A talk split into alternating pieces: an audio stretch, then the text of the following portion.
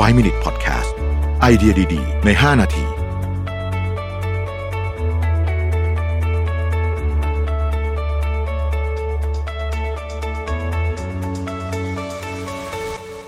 สวัสดีครับ 5 minutes นะครับ เรายังอยู่กับ super level ครับ ผู้นำที่แย่ที่สุดคือผู้นำที่ทำลายอนาคตคืออะไร คนที่ไม่สามารถทำงานที่ตัวเองได้รับมอบหมายได้ดีไม่ใช่ผู้นำหรือถ้าเป็นก็เป็นได้ไม่นาน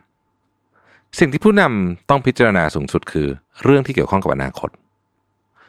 ผู้เขียนบอกว่าเขายืนยันมาตลอดนะนะว่าผู้นำที่ล้มเหลวเนี่ยนะครับคือผู้นำที่ทำลายอนาคตไม่ว่าจะเป็นอนาคตขององค์กรอนาคตของสังคมหรืออนาคตของประเทศก็ตาม หากมองเห็นสัญญาณความถดถอยของบริษัทองค์กรหรือประเทศ เราสามารถที่จะบอกได้เลยว่า สัญญาณการถดถอยเนี่ยมันมาจากสัญญาณการถดถอยของตัวผู้นำเองก่อน ซึ่งผู้นำที่ทำลายอนาคต ถือว่าเป็นสิ่งที่เสียหายที่สุด เท่าที่คนที่ขึ้นมาเป็นตำแหน่งผู้นำคนหนึ่งจะทำได้ ลักษณะเฉพาะของผู้นำที่แย่ที่สุดก็คือ สนุกสนานกับเรื่องดีๆทุกเรื่องในขณะที่ดำรงตำแหน่งอย่างเต็มที่ ได้เงินเดือนสูง ได้ผลตอบแทนสูง เพลิดเพลินกับสถานะ เพลิดเพลินกับความพิเศษ เพลิดเพลินกับสิ่งที่สังคม นับหน้าถือตาหรือว่า ยกยอปอปั้น เพลิดเพลินกับอำนาจนะครับ เพลิดเพลินจากแสงสีอะไรก็แล้วแต่นะ ความล้มเหลวอย่างรุนแรงที่สุดจะเกิดขึ้นตามมา กับผู้นำแบบนี้ ไม่เกี่ยวว่าในระหว่างดำรงตำแหน่งเขาจะเคยทำอะไร เพื่อให้องค์กรอยู่รอดและเติบโตบ้าง แต่ถ้ามันขัดขวางการเกิดคุณค่าใหม่ในอนาคต ก็เท่ากับว่าเขาเป็นผู้นำที่แย่ที่สุด กรณีแบบนี้เกิดขึ้นบ่อยมากเวลาบริหารงานจริงนะครับ ผู้นำจำนวนมากมักใช้วิธีการง่าย เพื่อสร้างภาพลวงตาให้เห็นว่ามีผลงานดีในระหว่างที่ดำรงตำแหน่งทำได้ไม่ยากเลยจริง ๆ แล้วนะฮะบิดเบือนเอาความสำเร็จที่จะเกิดขึ้นแน่นอนอยู่แล้ว คือมันต้องมีอยู่แล้วเรื่องนี้เนี่ยในอนาคตมาอ้างเป็นผลงานของตัวเอง ใช้เวลาและทรัพยากรกับเรื่องไม่เหมาะสม เพื่อขยายผลงานของตัวเองนั้นดูยิ่งใหญ่เกินจริง อย่างไรก็ดีของแบบนี้มันซ่อนไม่มิดนะฮะเวลาผ่านไปท่าแท้ย่อมเปิดเผย หลังจากหมดวาระในการดำรงตำแหน่งแล้ว องค์กรจะเข้าสู่สภาวะวิกฤตอย่างรุนแรง นี่คือคลาสสิกเคสของผู้นำที่ล้มเหลวผู้นำที่ล้มเหลวจะไม่ฝึกอบรมให้ผู้สืบทอดตำแหน่งหรือลูกน้องของเขา ให้เก่งให้ดีนะครับ ผู้นำจำนวนมากไม่ค่อยอบรม ไม่ค่อยโค้ชผู้สืบทอดตำแหน่งหรือผู้ใต้บังคับบัญชา แต่จะใช้พวกเขาเพื่อเพิ่มผลสำเร็จให้กับตัวเองเท่านั้น ไม่บ่มเพาะนะครับไม่เพิ่มศักยภาพ หรือในบางทีเนี่ยเตะตัดแข้งตัดขาลูกน้องตัวเองก็มี บางกรณีกลับแต่งตั้งคนที่ขาดความสามารถให้ขึ้นมาเป็นผู้สืบทอดตำแหน่ง เพื่อสร้างอิทธิพลให้กับตัวเองในภายหลัง โดยเฉพาะงานที่ต้องใช้ความเชี่ยวชาญ โดยส่วนใหญ่เมื่อบุคคลยิ่งใหญ่จากไปก็จะถึงช่วงขาลงนะครับยกตัวอย่างเช่น 5 ปีก่อนคริสตศักราชนะครับเมื่อเพอริคลิสผู้นำคนสำคัญของเอเธนส์เนี่ยที่ทำให้เกิดยุคทองเนี่ยนะครับเสียชีวิตกระทันหันนะฮะเอเธนส์ก็ถึงคราวล่มสลายและพ่ายแพ้อย่างน่าอดสูให้เกตสปาร์ตานะครับจักรพรรดิออกัสตัสนะครับวางแผนสร้างจักรวรรดิโรมันที่สมบูรณ์แบบตั้งแต่ต้นจนจบ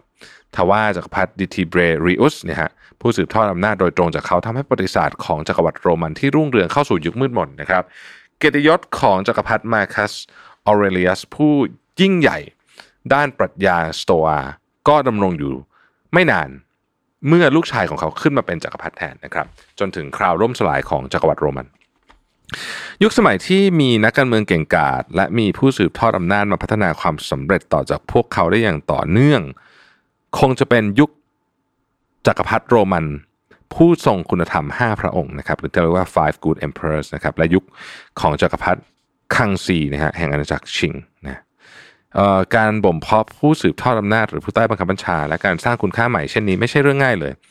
น่าเสียดายที่พระเจ้าเซจงกับนักรบอีซุนซิน ผู้ได้รับการยกย่องว่าเป็นบุคคลที่ยิ่งใหญ่ในประวัติศาสตร์ของประเทศเกาหลีใต้มีความบกพร่องในเรื่องนี้นะครับบกพร่องในเรื่องนี้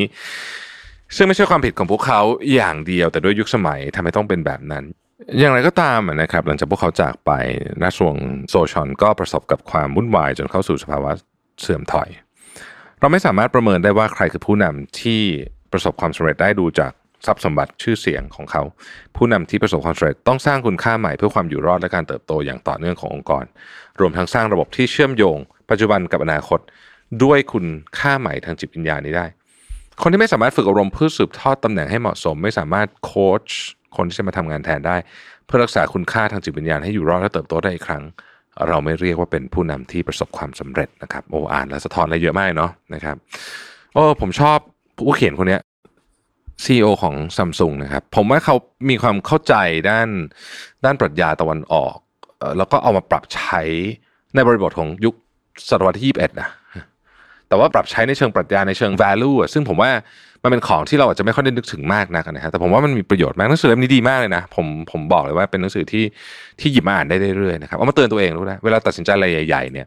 การได้อ่านแบบนี้เนี่ยมันช่วยเป็นกระจกนะสะท้อนเรานะครับ ขอบคุณที่ติดตาม 5 minutes ครับ สวัสดีครับ 5 Minute Podcast